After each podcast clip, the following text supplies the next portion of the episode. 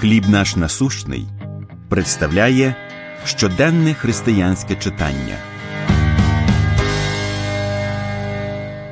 Тінь і Боже світло. Псалом 88, 16.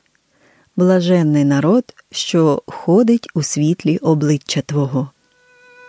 Коли в Елейн діагностували рак на пізній стадії, вона та її чоловік Чак знали, що залишилося зовсім недовго до того моменту, коли вона зустрінеться з Господом Ісусом. Вони обоє цінували обітницю Псалма 22 про те, що Бог буде з ними, коли вони будуть іти найглибшою і найважчою долиною в їхньому 54-річному спільному житті. Вони мали надію, що Елейн була готова до зустрічі з Ісусом, адже вона повірила в нього багато десятиліть тому. Під час поховальної служби Чак сказав, що він продовжує і далі йти долиною смертної темряви. Життя його дружини на небі вже почалося, втім, смертна темрява досі була з ним та з іншими, хто щиро любив Елейн. Де нам знайти джерело світла, коли ми йдемо долиною смертної темряви?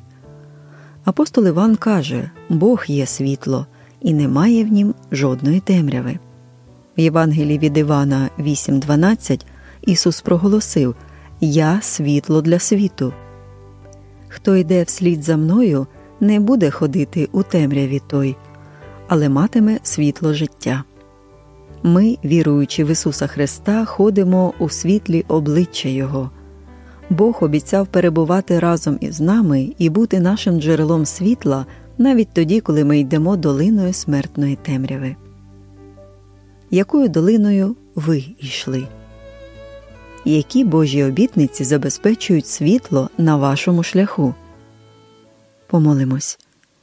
Люблячий Боже, дякую за Твою обітницю ніколи не залишати мене.